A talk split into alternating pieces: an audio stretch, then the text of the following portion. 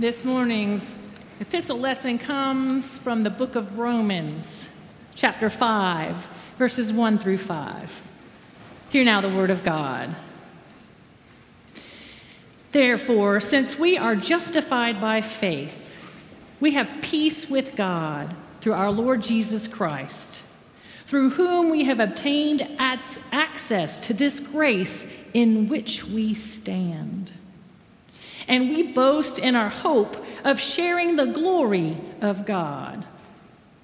And not only that, we even take pride in our sufferings, knowing that suffering produces endurance, and endurance produces character, and character produces hope.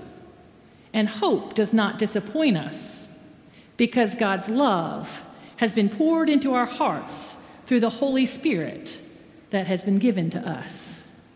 Friends, this is the Word of God for us, the people of God. Thanks be to God. I am sure that many of you have had some key phrases or things that you've learned along your upbringing, those things that kind of stick with you. And for me, there's a phrase that gets repeated in my household, and it's uh, my, as I was growing up. My mom would say to me, Life's not fair. And that was in refrain or in response to, of course, me complaining about some rules or some sort of thing I was going through. I'm like, That's not fair. My mom would always respond, Life's not fair. So I've taken that with me, that life is not fair. But it seems to not quite hit the mark. It's sort of a cliche, and it's really not what I want to hear. It's not that helpful in response to my complaint. And it sounds to me in our scripture this morning that I just read that Paul is kind of doing that same thing. Paul says that troubling or suffering produces endurance, and endurance pr- produces character. And it sounds like Paul is saying, Suck it up, buttercup. It builds character. And there's something to that. There is some truth to that, but that's not helpful. It's not what you want to hear when you're suffering or when you're having problems. You know, thanks. I've really already got enough character. I don't need any more. And to be honest with you, it doesn't seem to follow rationally to me that character leads to hope. It's not really what I want to hear. It's not my first inclination to feel hopeful when I'm suffering. And I think some of you probably can relate to that. And maybe you've had some problems or difficulties this week. Because my mom was right. Life is not fair. It's hard. And maybe this week you had the same argument with your spouse that you've had over and over and over again. Or you went to a job interview and you didn't get that phone call for that the callback for the second interview that you really really were hoping for. Or maybe you have an ongoing disagreement with a family member, and this week you saw a flare up in that to remind you of that sort of needling disagreement. Or maybe there was a friend of yours that had to be taken to the hospital suddenly. There are all these things that we have in our lives that we hope for that don't go our way. And then you layer on top of that the things that are happening in the world around us. We see the repeated gun violence that occurs over and over and over again in all kinds of places the streets, in office buildings, in doctors' buildings, in schools, in places of worship.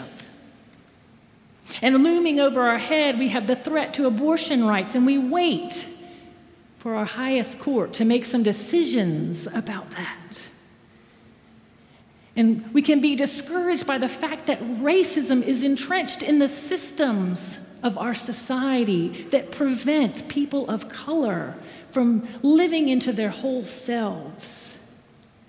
And we see in the war in Ukraine these powers, these rulers that are battling each other for control and for sovereignty. It brings about for us these feelings of helplessness and futility. And really, Paul says to us endurance, go ahead, endure this. Endurance builds character. But we continue to be troubled. and we long for hope. And the reality is, we live in a broken world. Life is hard, and we are broken people. And so, if we are drawing our hope from the structures and the order of this world, we are certain to be disappointed. But that's not the hope that Paul is talking about. I get it. Sometimes it can be hard to maintain that hope. I get discouraged and I, I lose sight of that hope myself. But we are making a difference, and we are transforming lives right here in the midst of this community of faith.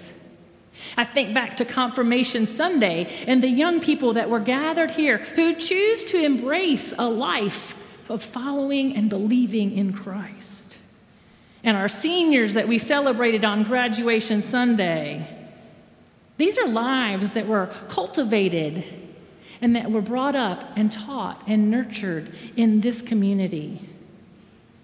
If you've ever been a part of breakfast or supper club, you have seen the wonderful ministry that this church has in welcoming people, not just providing them with something to eat, but a place that they can call home and feel belonging. So much so that you can see it when they give you their true thanks and gratitude after a meal or when they come to share with you good news in their own lives.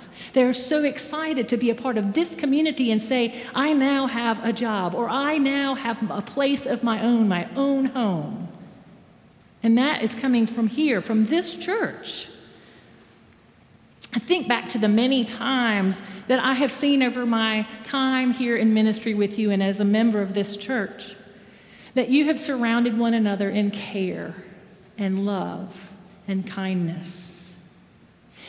You have rallied around one another and making decisions about how to raise your children and dealing with those angsty teenage years and all sorts of personal problems that you have in your life and relating with your spouses and, and within times of crisis, of, of health, and um, at times of mourning.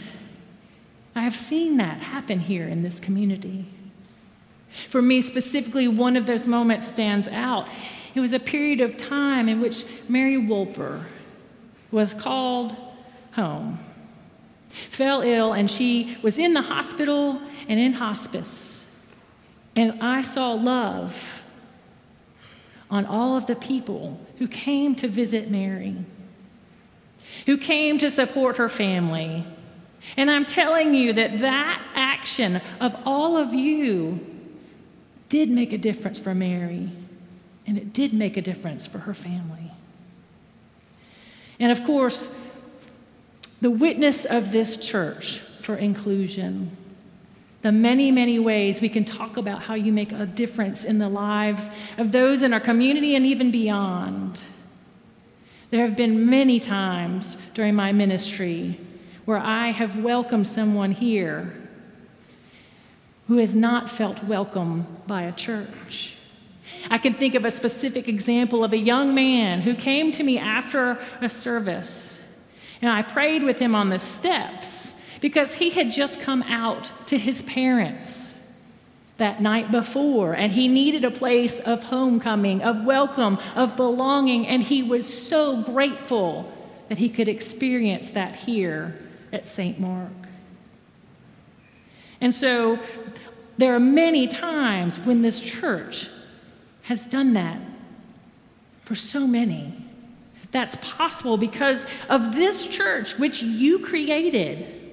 The character of this church was formed through suffering and born out of love. This is where the church is living out Christ's love. And it shows us that our hope is in God's grace, God's mercy, and God's ultimate glory in perfection. You see, Paul was not commanding us to seek out suffering as a way of getting hope. Paul was speaking as an insider, one who stands in God's grace. Paul was reflecting on his own Christian experience and that of his colleagues. Paul had a long ministry all of the letters that Paul wrote to the churches, the early Christian community, teaching and instructing them how to deal with their problems. And so Paul could see what his Christian siblings had done in the midst of brokenness and how God had been in their midst throughout their journey. I have been on a journey with you all myself. As Jess said, I've been here for nine years on staff, but my journey started long before that. I was actually a member of this congregation probably uh, 14 or 15 years ago, is when I started to be sitting in the pews and singing in the choir. And so I have seen a lot here. I have seen you grow, and I have grown. My family has grown. Bob and I got married in the chapel here.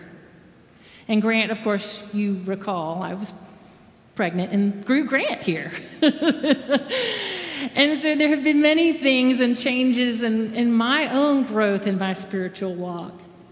And I think back to all the things that I have seen and been a part of in ministry together with you the number of children that have come through these doors and through our children's ministry, some of them only for a season, but some of them, I see, have grown up and are still here. And some of them have even grown up to teenage years and, and adulthood. And I think about all of the number of children that I have played with and sung with and danced with and run around with tambourines and shakers and VBS over the many years that I've been involved in that here. I was fortunate enough to be involved with some of you on several habitat houses. I believe the last one I actually slung a hammer at with you all was the 17th one that St. Mark has done. So I participated probably in about five or six of those in my time here at St. Mark. And I think back to all of the women and children that we have helped take a step forward by offering them a safe haven at Wiggins House. Or the welcome that I received in all of the Sunday school classes to teach and be a part of your community of faith as you grow together. I've watched this community work with outside agencies through Midtown Assistance Center, Jerusalem House, the AIDS Walk, Breakthrough House. There are so many ways that this church has been engaged in the community beyond these doors. And of course, what can be said about St. Mark if you don't mention Pride Sunday? If you've never been at a Pride Sunday at St. Mark, then you don't know Pride. This is where the heart of who you are shines through gloriously. The number of years that you have welcomed and affirmed people in wholeness and goodness. And I've been a part of that. And to be able to see that. I have even seen members of this church literally give the coat off of their back to someone in need. I have seen the Holy Spirit. I have seen welcome and love in this church as the source of hope and healing. I have seen God in your midst. This is where people come to experience God's love, made real in the reality of our messy lives. And that's hope that does not disappoint. As I prepared for my last Sunday with you all, all of these things were on my mind, and I had um, so many feelings and thoughts that I wanted to express. And I'm usually not one to use someone else's words, but after recounting all of that, I feel like it's good. I wrote some things down that I wanted to share with you. I found a reflection in my books as I was packing up my books, because of course I was in denial that I was even leaving, and I have just packed my books up this week. And I came across a reflection uh, called The Sowing and, and Going. And it's a, a reflection that compares leaving in ministry to gardening. And I'm a gardener, I like plants. And thank you to those of you who were, were at the reception this morning. um, I was gifted a beautiful plant, and so that um, is very touching to me that I, I received something that really speaks to me and how I, I like to look at the world and growing and nurturing things. And so, as I found this reflection, I thought it was very appropriate to share with you about my thoughts on my time at St. Mark, my leaving, and your ministry. So, let me share with you the sowing and the going. I did the planting, but God made things grow. Days of hard hoeing, careful setting of seeds, delight of daylight, announcement of green touches. Earth and secrets gave birth. After hours in the garden, a greater meaning comes between the tiny herbs and tender shoots of vegetables.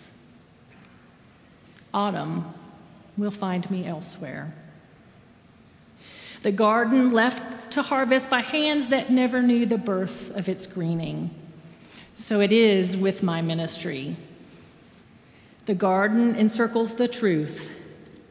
Sowing and going are trademarks, familiar patterns for disciples. The tug of the sowing and going is tempered by the stronger hold of a much greater gardener, one who sowed first seed, who entrusted the growth to others, and gave himself to the going. So I stand reflectively in my garden, praying the heart of sowing and going and wanting to join the journey.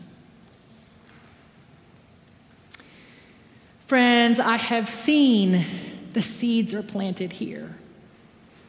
The garden is growing. The Holy Spirit is at work here. You know what Christ has done for our past. You just recited it this morning in the Nicene Creed, which talks about that faith that we have.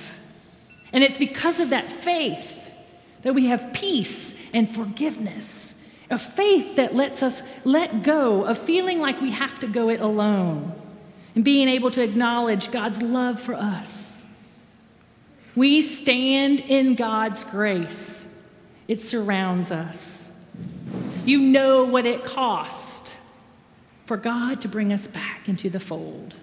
You just recited it this morning that Jesus Christ, God's only Son, died for us and so, what God started at such great cost, we have faith that God will complete. We have hope in the promise of God's glory for the future. I have confidence that you will continue to boast in the hope of God's glory, that you will proclaim and celebrate joy and love in the midst of this congregation and this people of faith you will continue to share that hope. There are so many reasons to give up, to not do anything, to not act. But there's one really good reason to do something. God's love for us will always prevail. And sharing that love is a source of hope for us and for those around us. And it will transform the world. I know because your love transformed me. And I take that gift with me. I will need that gift, just as you need that, that hope. There are times which we feel like we can't act. But I will leave you with some words that are meaningful for me when I get a bit discouraged, to remind me to do something. It comes from Mother Teresa, an adapted prayer that I call it Do It Anyway. And this is what it says. What you spend years creating over, what you spend years creating, others could destroy overnight. Create anyway. The good you do today will often be forgotten do good anyway. Give the best you have, and it will never be enough. give your best anyway. In the final analysis, it is between you and God. It was never between you and them anyway. Yes, this world is broken. It's time for justice, mercy, reconciliation, inclusion. It's also time for the hungry to be fed, the sick to be healed, slaves to be freed, and the lonely to be comforted. It's time for the world to be transformed through God's Holy Spirit of love. St. Mark, continue tending God's garden with your love, and hope will spring forth. Amen.